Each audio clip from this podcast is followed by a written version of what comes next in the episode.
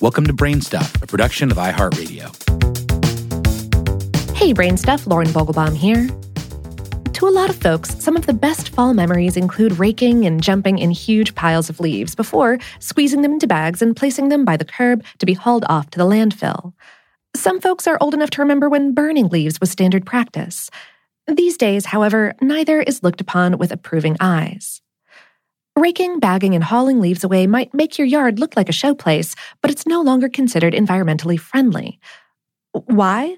Well, like we said, those lawn refuse bags go to the landfill. And according to the U.S. Environmental Protection Agency, in 2015, yard trimmings accounted for 34.7 million tons of municipal solid waste. The majority of that, 21.3 million tons, was recovered and composted or mulched in state programs, but 10.8 million tons still went to the landfill. That's more than 8% of total waste generated in 2015. However, if you have a lawn that you want to maintain, getting rid of the fallen leaves is essential because not only will wet leaves smother and kill the grass, they can also prevent new growth from taking hold come springtime. So, what are you to do? Rather than raking and bagging, the University of New Hampshire Cooperative Extension Service suggests mowing the leaves with a mulcher instead. A mulcher is a machine similar to a lawnmower in that it cuts grass as you push it along, except it has specialized blades that keep chopping the clippings into very fine pieces. By mulching dry leaves, which essentially shreds them into dime sized pieces, you've created free food for your yard. The tiny pieces of shredded leaves will filter down between the blades of grass and add vital nutrients, like nitrogen, back to the soil.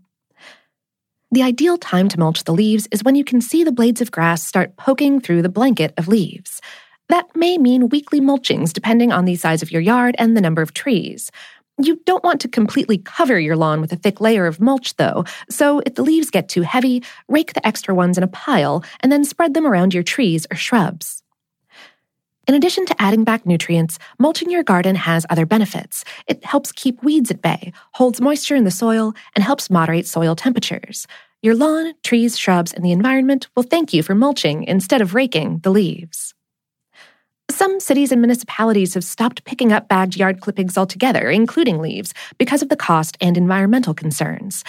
Rather than continuing to raise taxes for garbage pickup, they've offered mulching workshops and called on homeowners to invest money into mulchers or mulching blades for lawnmowers so that they can beautify their yards with homegrown mulch, like yard confetti.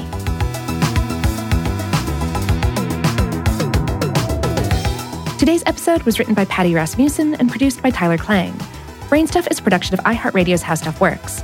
For more on this and lots of other nutrient rich topics, visit our home planet, howstuffworks.com and for more podcasts from iHeartRadio, visit the iHeartRadio app, Apple Podcasts, or wherever you listen to your favorite shows.